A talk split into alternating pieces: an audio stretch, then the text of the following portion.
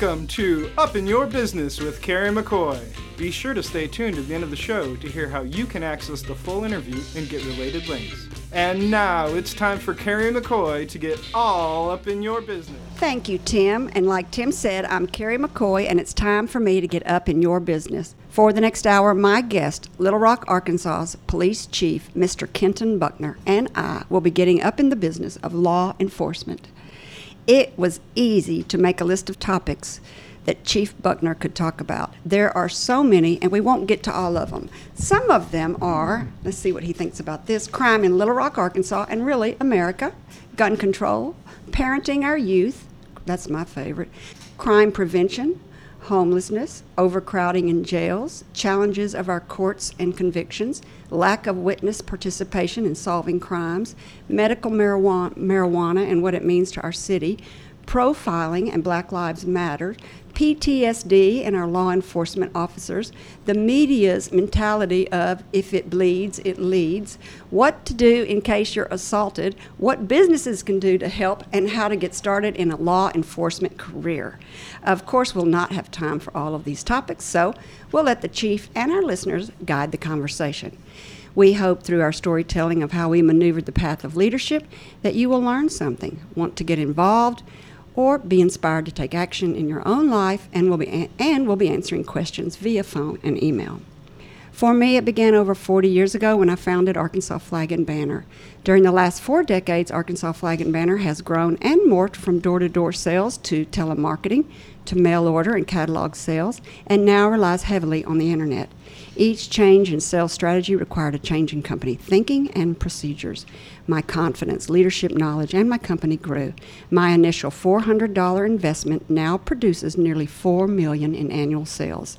Each week on this show, you'll hear candid conversations between me and my guests about real world excuse me, experiences on a variety of businesses and topics that I hope you'll find interesting.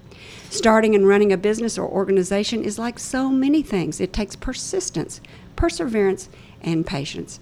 I worked part time jobs for nine years before Arkansas Flag and Banner grew enough to support just me. It's now grown so much that to operate efficiently, we require 10 departments and 25 people to maintain them thus reminding us all again that small businesses are not only the fuel of our economic engine, but also impact and empower people's lives. Before we start, I want to introduce you to the people at the table. We have my technician, Tim, who'll be running the board and taking calls. Say hello, Tim. Hello, Tim. It's good to be back. It's nice to have you back. John did a good job while you were gone, though. My guest today is Police Chief Kenton Buckner who on June 30th, 2014, became the 35th Chief of Police for the city of Little Rock, Arkansas. Anybody who ever thought they could outsmart a cop needs to think again. Chief Buckner has a bachelor's degree in police administration and a master's in safety, security, and emergency management from Eastern Kentucky University. He is a graduate of the National Executive Institute, sponsored by the FBI, the Administrative Officers Course, sponsored by the Southern Police Institute, Chief Executive Officer Mentoring Program at Cedarville College, and the Senior Executive Course in State and Local Government, sponsored by the Harvard Kennedy School. It was 1993 in Louisville, Kentucky, that Buckner began his career as a police officer, rising to sergeant, lieutenant, major, and in 2011 he became their assistant chief of police, where he oversaw the support bureau responsible for major crimes, narcotics intelligence, and special operations. He is a member of the International Association of Chiefs, Chiefs of Police, the Arkansas Police Chiefs Association, National Organization of Black Law Enforcement Executives, and the Police Executive Research Forum. He has also been involved with Big Brother and Big Sisters, a great organization. Under his jurisdiction, our Little Rock Law Enforcement Agency was awarded the highly coveted Gold Standard Assessment in Public Safety Chief, how do you say this? C A L E A? Kalia. Kalia. And this very year, our own Chief Buckner was appointed to serve as its commissioner. It is a thrill and honor to welcome to the table Little Rock's 35th Chief of Police and our overachieving Kenton Buckner. Thank you for having me. You are huge. How tall are you? Six four. Yeah, our listeners need to know you're 6'4. And I'm not going to ask you how much you weigh, but you are a force to be reckoned with. Your aura is huge, your confidence is huge. You're a no nonsense kind of guy. I know that everybody, I've been really excited about having this interview with you because I've seen you on TV all the time and I've never met you. But every time I told people, I talked about it this week, that I was going to be interviewing you, they always wanted to talk about crime in Little Rock. And we're going to talk about that. Mm-hmm. But I'm a woman. I want to know what it's like, the human interest part of what it's like for your family, for your kids, to be a police officer and to never really be off the job. Can you speak to the personal sacrifices? Well, my uh, my family accepted uh, long ago that um, you know my, my chosen profession of being in law enforcement was something that I wanted to do. I, I knew that at a very young age.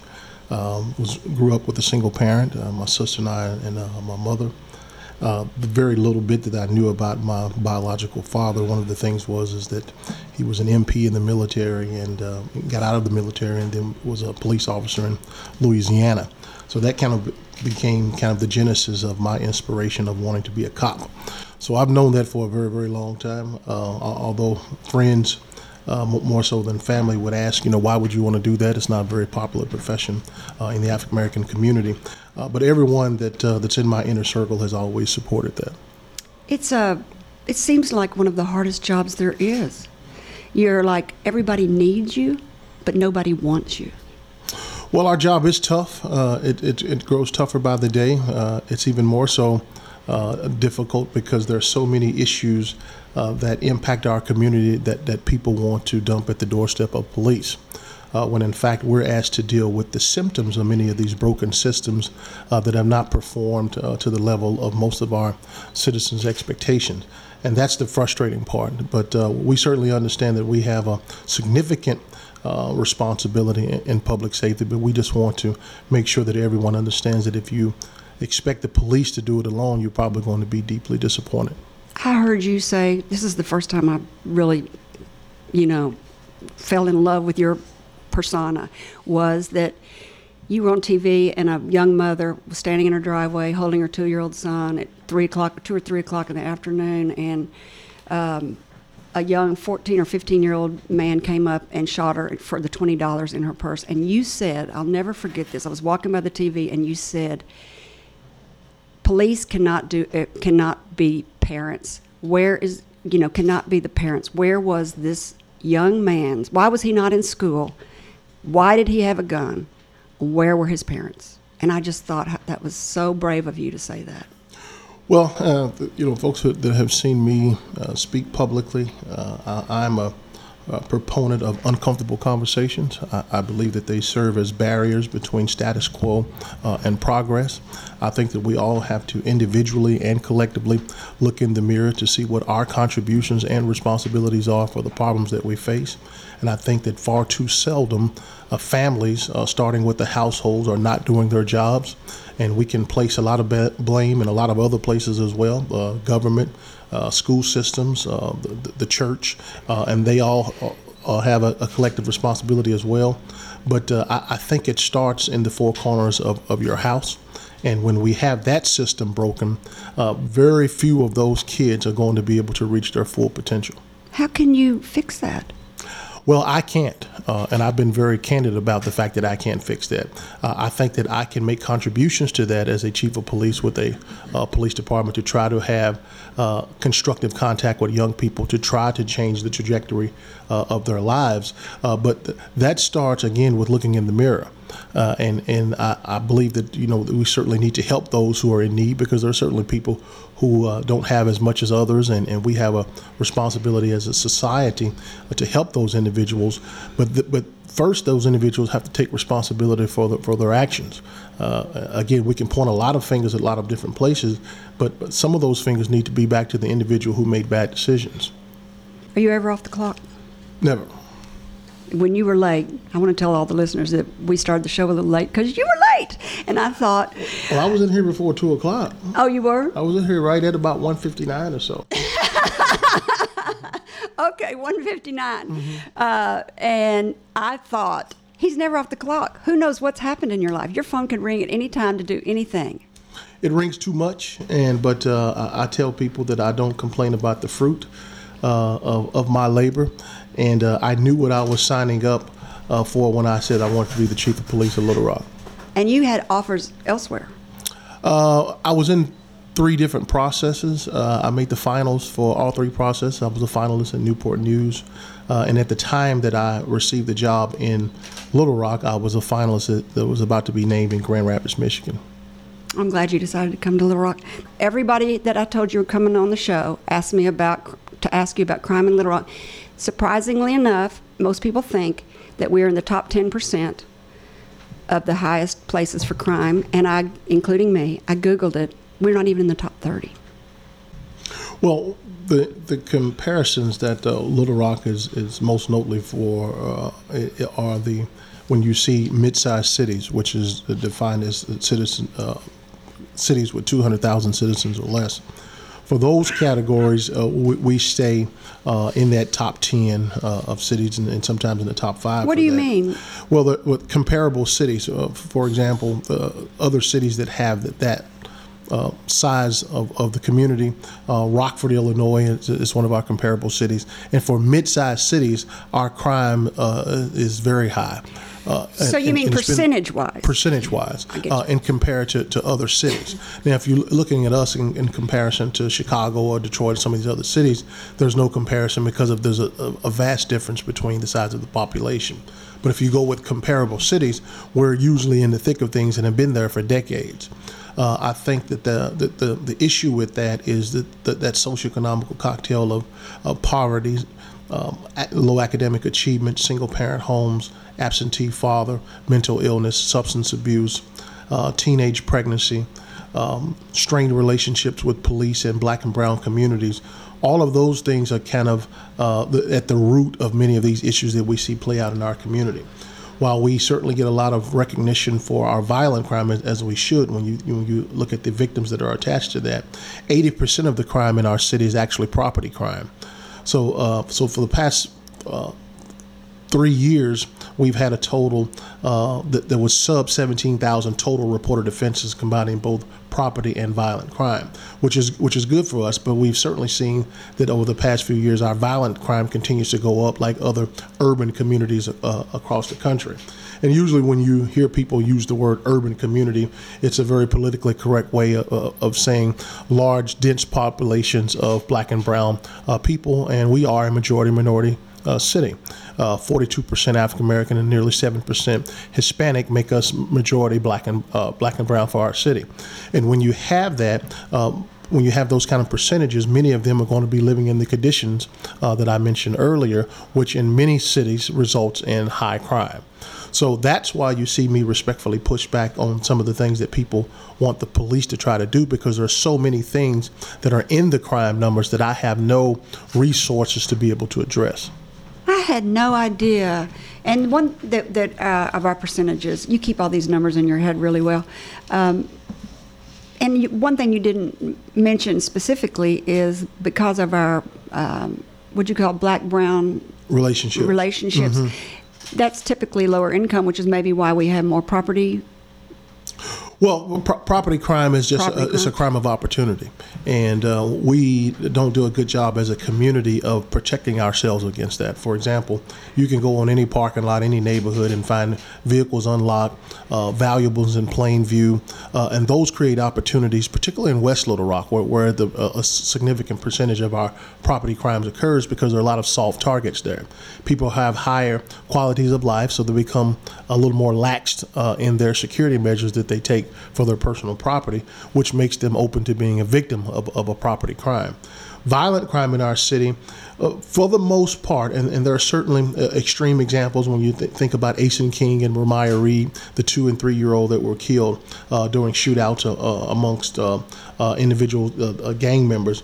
So, so those catch our attention, but most of the, the violent crime in, in our city are pre-existing relationships with individuals who are in conflict or some type of crime that was occurring, like a drug deal that goes wrong or a robbery of, of, of someone uh, that that uh, goes wrong. So j- just to say that a normal citizen is going to be a victim of violent crime in our city is, is just not true. It's usually some of the decisions that you're making and the people that you're hanging out with and the lifestyle that they have that will raise your risk of being the victim of that type of crime. Unless it's a random act. And, and, and those cases occur. When you look at uh, Miss Shirley Jackson, uh, the young lady who uh, owned her own daycare, who happened to be across the street from a house where there was a shootout and a bullet went through uh, her home and actually killed her uh, at a time when she had a house full of babies in her home that she was running a in-house daycare. So I'm, I'm certainly not saying that there are not some cases to where true innocent people are killed, but for the most part, many of these individuals are engaged in criminal activity when they die. And they're just bystanders. They weren't premeditated to go kill them. This is correct.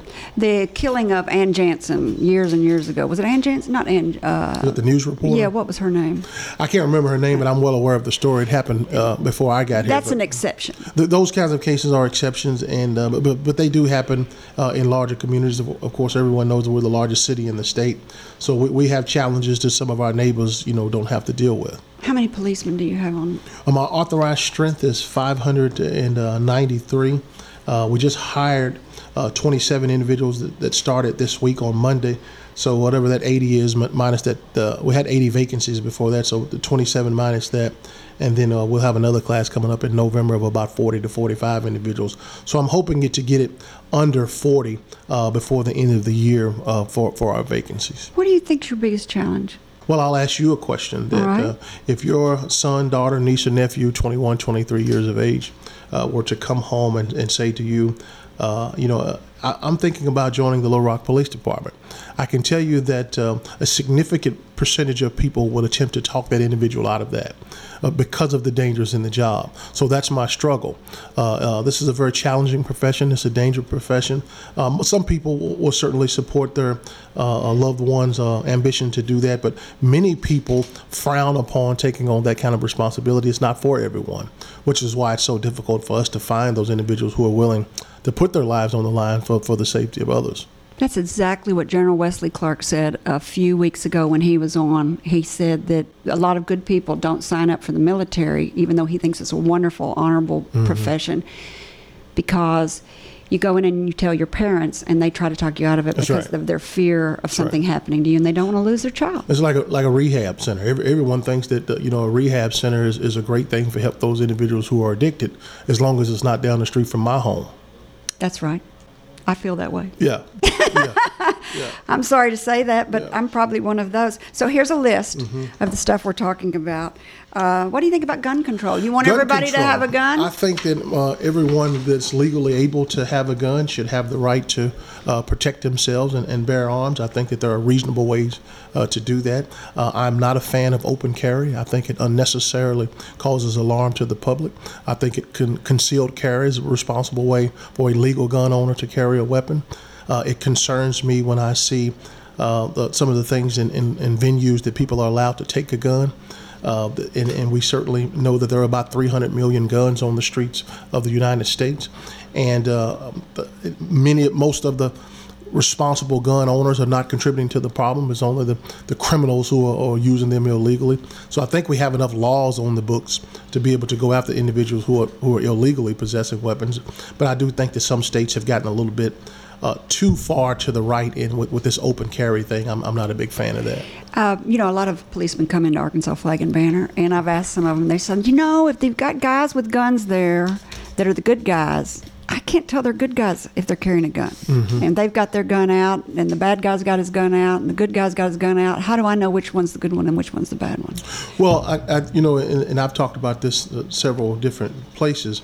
Uh, you know, in our state, when we were kind of checking the box of every location that you could take a, a weapon legally in our state, one of the venues that was on that uh, initial list was uh, a sporting uh, venue, uh, particularly our, our university football games.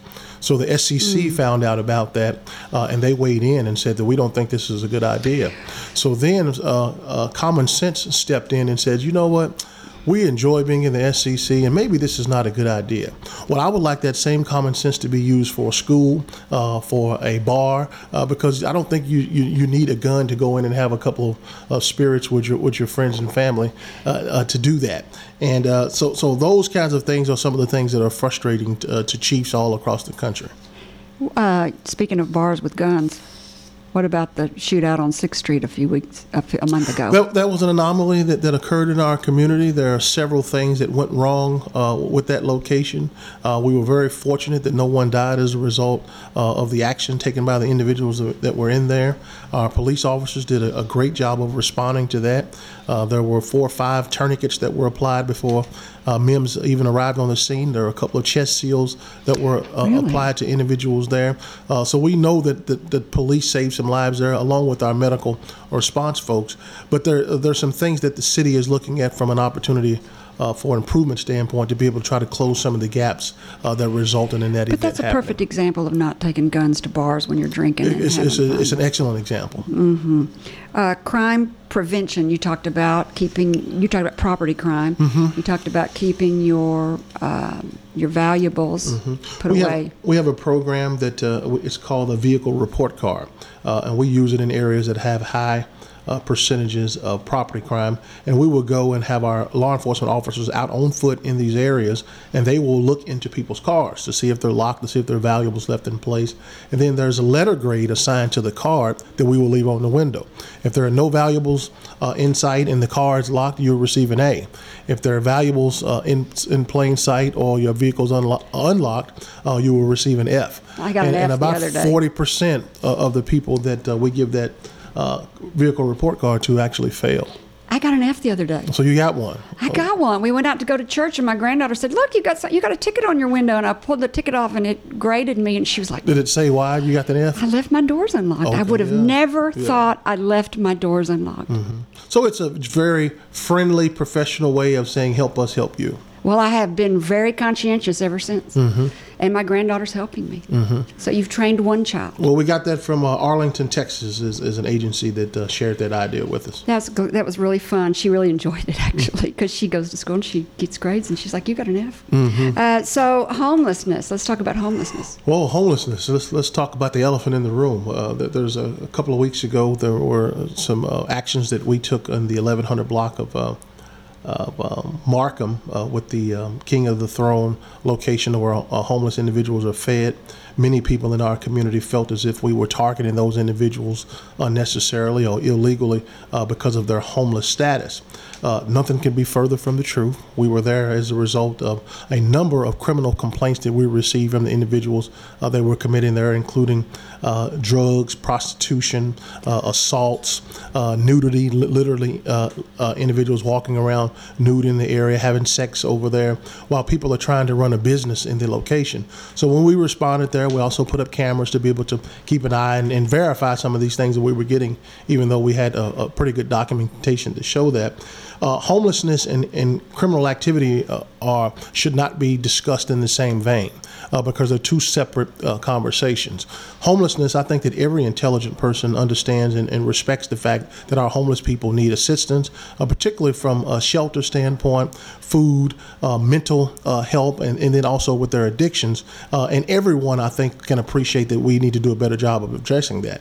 But we cannot uh, hold these individuals accountable when they're out committing crimes uh, because someone running a business should not have to come and open their business in the morning and find someone urinating uh, in your doorway. That's just not a good way to run a business. It's not safe for our city, uh, and it makes our citizens feel very uncomfortable. So what should citizens do? I think that citizens should to do what we can to make sure that we're providing services to these individuals. Uh, I think that we need to do a better job of, of making sure that the homeless uh, uh, know where these services are and being able to connect them with them. You can't force people to do that, uh, but I also think that w- when the, when they're doing things that are against the law, uh, the citizens need to also understand that we have a duty and responsibility to ensure that these individuals are held accountable for that. We have homeless people down by Arkansas Flag and Banner, Mm-hmm. and uh, some of them are mentally ill, and some of them are not. Mm-hmm. And um, we've had, you know, a, a few of them. Bill, look, Tim's nodding. Yes, everybody knows who Bill is. Bill's got some mental health issues, and we've had to call the police to come and pick him up, and they are wonderful. Mm-hmm. They're the ones who told us his name. Actually, the police were like, "Oh, it's Bill. Oh, hey, Bill," and they took him somewhere. Right. And then we have another one, uh, Ray. He's wonderful. He can't. We can't give him enough books. He is an avid reader. We just constantly giving him books to read. Mm. Nice, nice, nice. Yeah, he, he he's he's he, so that's nice to hear. So crowding in jails, and then we're going to take a break. Can't uh, can't arrest our way out of the, the situations that we're in. Uh, we, we would like to be able to take those individuals who suffer from mental illness, those individuals who suffer uh, from addictions, uh, make sure that they're held accountable for if, if they've committed crimes. But I think that you have to treat the source of, of, of their issues, uh, and I think that in itself is uh, one of the reasons why we have an overcrowding in jail. Uh, and because I would like for those jail spaces to be for violent offenders and uh, significant misdemeanor uh, uh, crimes. You know, a lot of people don't realize that a lot of people that are in jail today used to be in mental health facilities. 50, 60 years ago, and that the mental health facilities were found to be wanting in their care that they were giving to people. So they closed them, which seemed like a good idea because they weren't really um, up to code. But what it did was it threw a lot of mentally ill people into jails with violent criminals. Mm-hmm, mm-hmm. And I'm not sure how to ever get that back. Uh, it's a monster of a problem. Uh, Barry Hyde in, in our city, uh, in, in the county, has, has come up with an initiative. I think he has an institution uh, with 16 beds that allows uh, individuals to go there and receive, a, I think, like a 48, 72 hour observation period to try to get those individuals back on their medications to get them back in line. And we hope that that will help. So if you're homeless and you go to Barry's, you can get your medication and you can take that with you out onto the streets. and- That, that is my understanding, yes. Rather than that's taking those individuals to jail uh, for, for minor offenses. or locking them up in a rehab or somewhere so they can actually be given medication to keep them functioning even if they are on the to get them back on track, yes. That's good to know. I didn't know that. Chief Buckner, I can't imagine being a police officer. It is intoxicatingly powerful. And the car and the gun and all the toys and the gadgets. There was a time I thought my husband was going to become a police officer, and I did exactly what you said in the last break. And I said, Well, I will not marry you.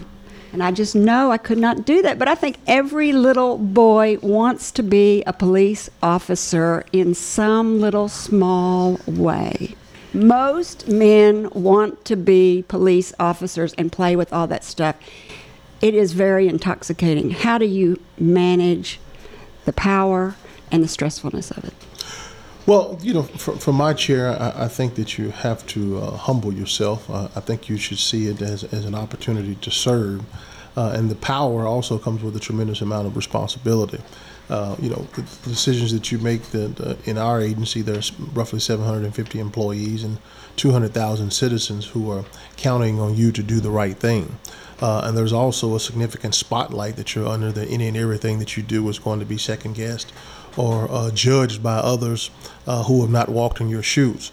So uh, you have to understand that power, uh, use it for good, uh, and make it sure at the end uh, of your role that you will be able to look your maker in the eye and say that you did the best uh, of your abilities and that you tried to do it the right way.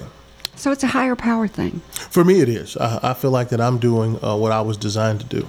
I feel like you could hardly be a police officer if you didn't believe in a higher power. I think you have to. Uh, I think it uh, it certainly helps for any occupation, but I, I think that law enforcement is one that you, you certainly have to be anchored uh, in some sort of um, um, I don't I don't know what I would call it, but but you subscribe to some sort of higher being. It is one of the hardest jobs and one of the most least appreciated jobs it seems like there is. Well, I think that uh, the the silent majority of people appreciate and respect uh, police. The problem is, is they're silent. Uh, Ten percent of the of the population, I think, will always be adversarial with police. The other ten percent will will blindly support the police. But I think that eighty percent of our public is able to look at fact from fiction and fluff, uh, make an intelligent, ob- objective observation of what has occurred. Uh, they'll expect you to be held accountable if you were wrong, and they'll support you when you were right, even when it doesn't look right.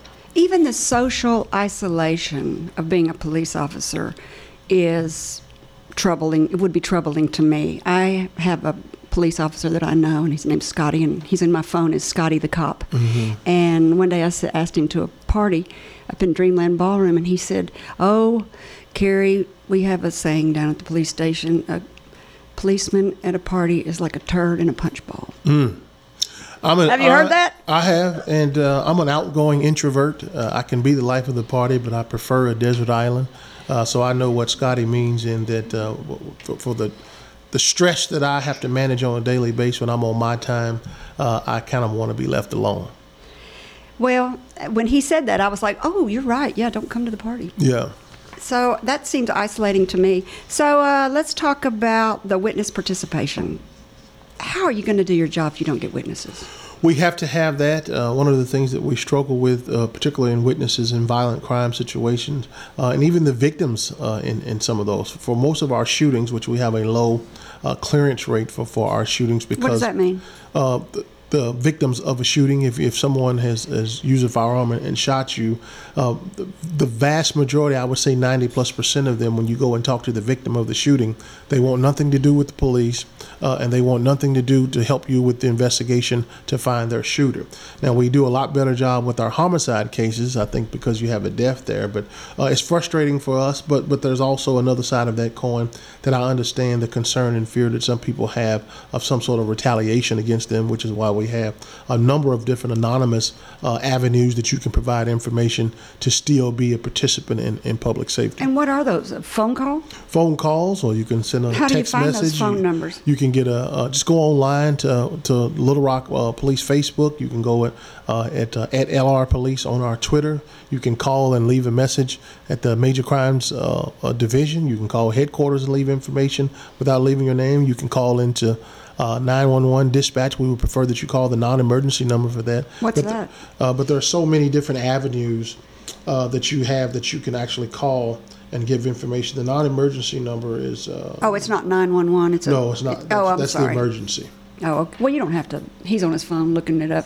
You don't have It is, everything uh, memorized. Three three seven one four eight two nine and three seven one four four two three And those are the numbers that you can call. for non-emergency uh, calls for a service for police or to provide information. And so, anybody listening out there, uh, we'll put those numbers up on our website if you want. If you've if you've been, you know, feeling guilty because you haven't confessed all of your what you know to somebody, here's an anonymous way for you to do that and to help help our police officers who, you know, gosh, what would we do without y'all? So, medical marijuana, what's it mean to our city?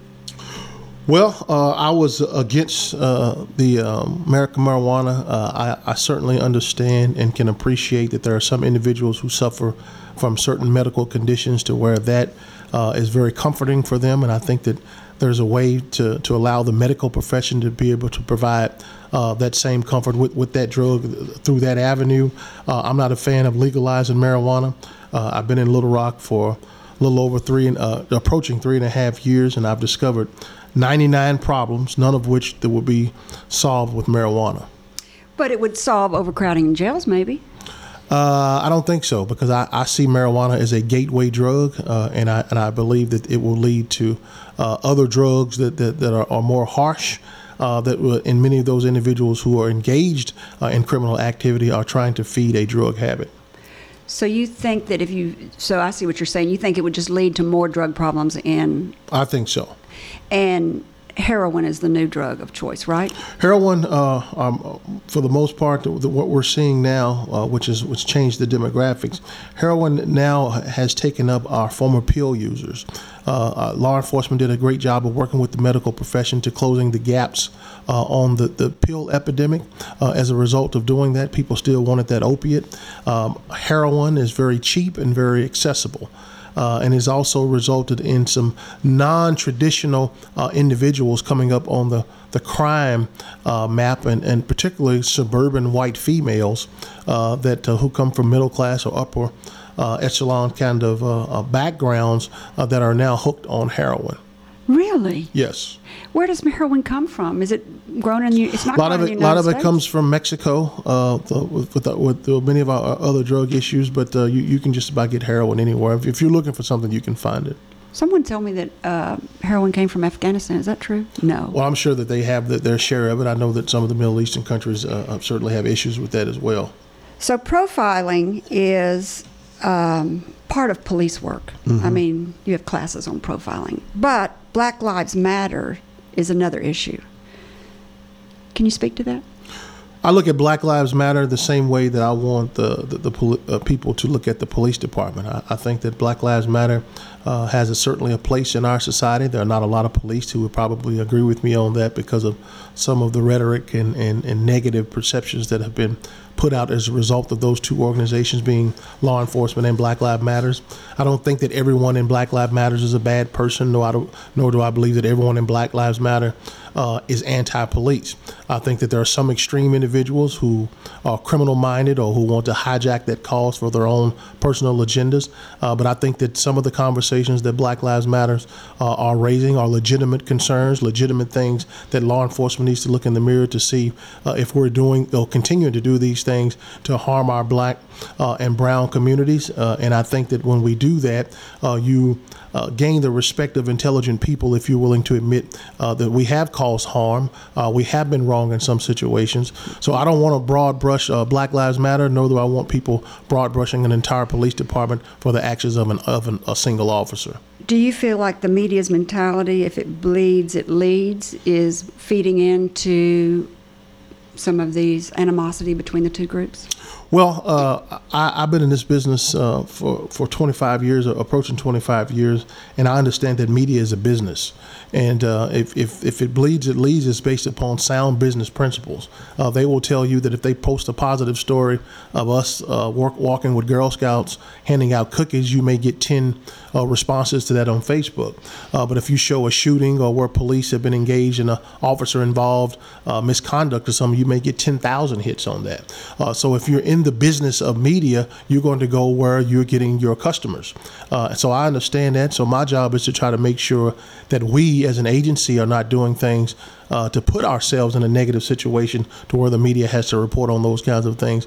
But I also think that they have a responsibility to try to be balanced in how they go about delivering the news. You're the most level headed person I think I've ever met in my life. Well, it comes with a lot of bumps and bruises that I've had, and I certainly make have made mistakes and continue to make them uh, to this day. But I, I, think the longer that you sit in uh, the kinds of seats that I have, the, the broader that your um, uh, views of things become, because there's usually uh, a, a, right and a wrong, and then the truth is usually somewhere in the middle. I believe the wiser you get, the broader your views get. Mm-hmm, mm-hmm. Have you ever been shot? No, I have not. Wow, look, he's knocking on wood over here. I think that's tweetable. The wiser you get, the broader your view gets. That's that's a Kenton Buckner tweetable moment, I think. um, what do you do in the case you're, if you're assaulted?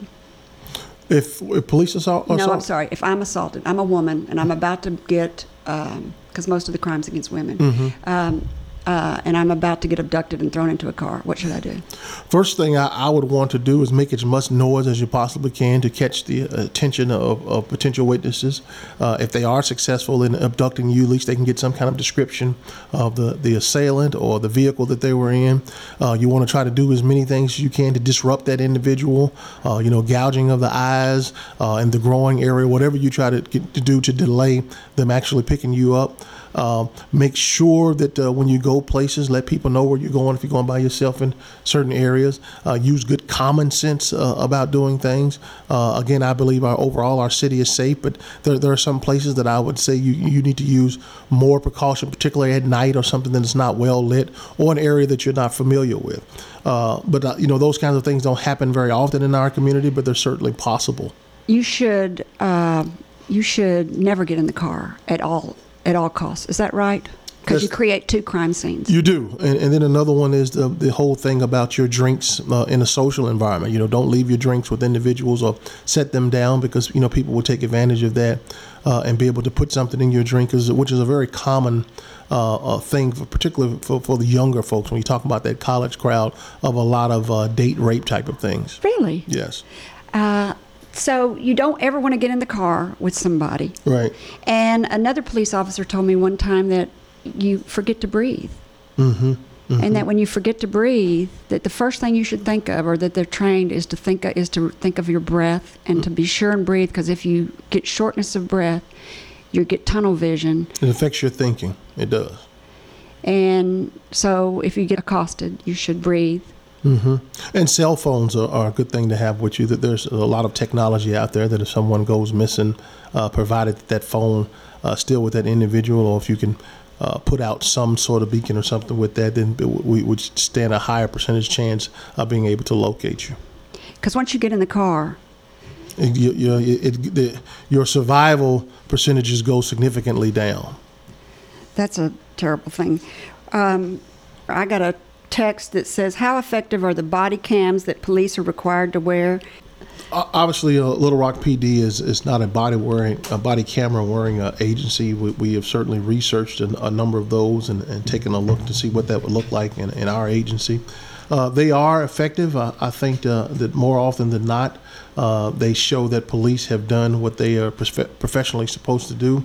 Uh, they've also illuminated some bad cops. So I I think that overall, it's an effective tool. I think that overall, uh, it's good for both the p- uh, community and the police department uh, to have that. And uh, I think that most agencies that have it are, are happy with the success that they've had with it. And that's body cams. I think about all the cameras that are around on the street and phones and- stuff. yes. And no, not the phones, the ones that are up on the buildings that are Oh, yes. looking. Yes. Does that help?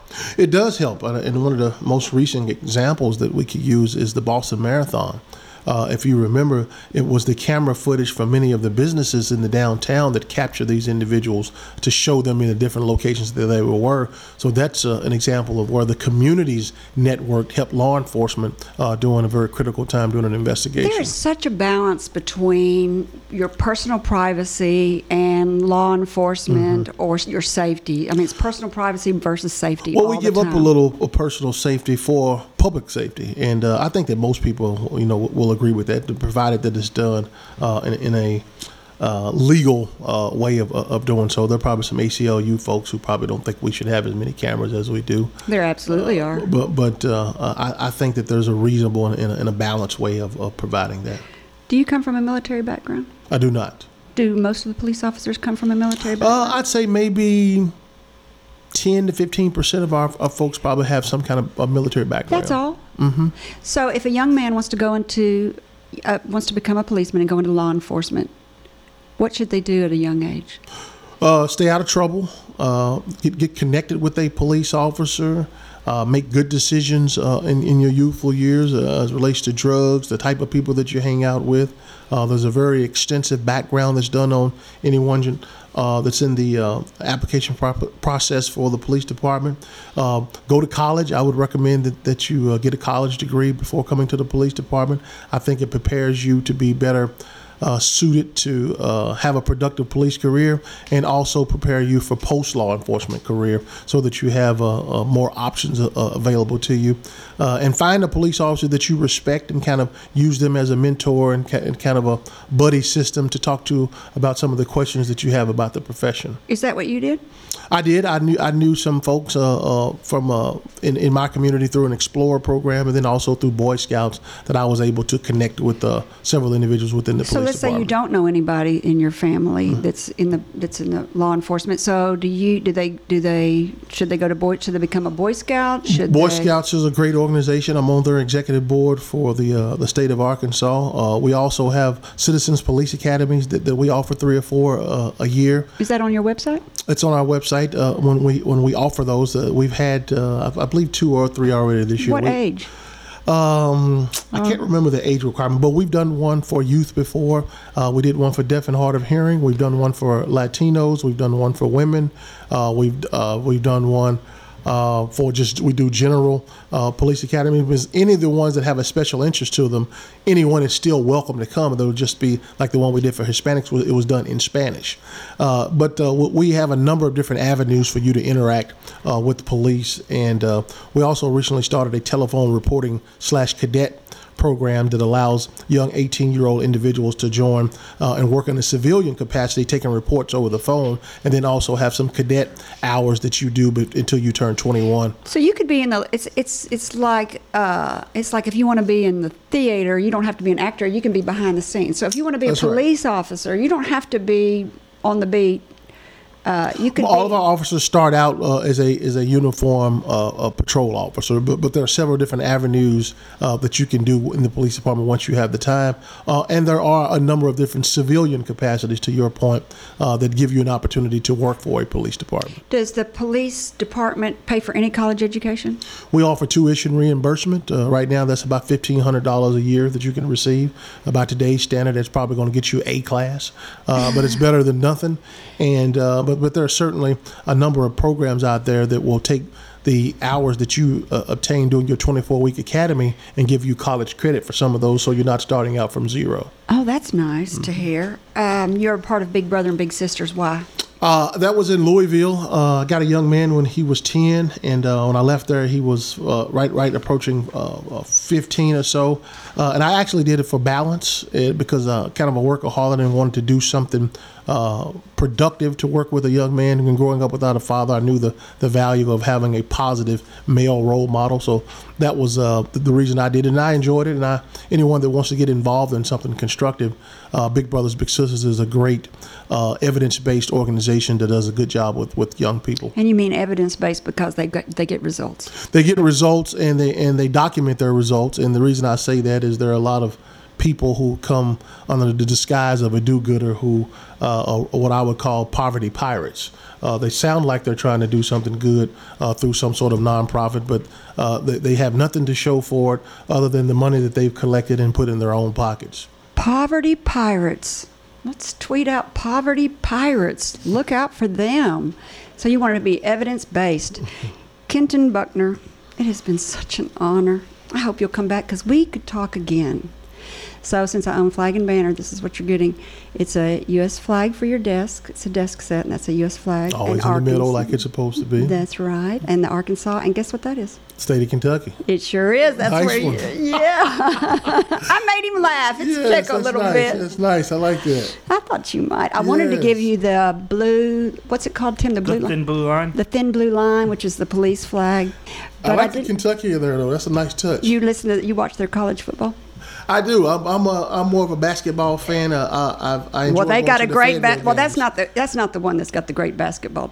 Did you go to the school that has the? No, I went to? Eastern Kentucky, Okay. uh, which is uh, about 15 minutes from Lexington, which is where the University of Kentucky. But Kentucky's is. a basketball They are. It's a basketball state. So the, you know, football is something they do to stay in shape for basketball season. I like that tweet too. Tim, who's our guest next week? Next week is going to be Kevin Creasy, who's Cressy. doing a monument of Levon Helm. Kevin Cressy. Cressy, Cressy, the artist. So Levon Helm is was at Woodstock. Yes, he was with the band. Is that who he was with? I believe. He's yes. famous. Well, their family uh, uh, contracted him to make this bust, so he's Yep. doing good. To my listeners, if you have a great entrepreneurial story you would like to share, I'd love to hear from you. Send a brief bio and your contact info to questions at upyourbusiness.org, and someone will be in touch. And finally, to our listeners, thank you for spending time with me. If you think this program has been about you, you're right, but it's also been for me. Thank you for letting me fulfill my destiny. My hope today is that you've heard or learned something that's been inspiring or enlightening, and that it, whatever it is, will help you up your business, your independence, or your life. I'm Carrie McCoy, and I'll see you next time on Up in Your Business. Until then, be brave and keep it up. You've been listening to Up in Your Business with Carrie McCoy. If you'd like to hear this program again, next week, go to flagandbanner.com. Click on the tab labeled Radio Show, and there you'll find a podcast with links to resources you heard discussed on today's show. Carrie's goal? To help you live the American dream.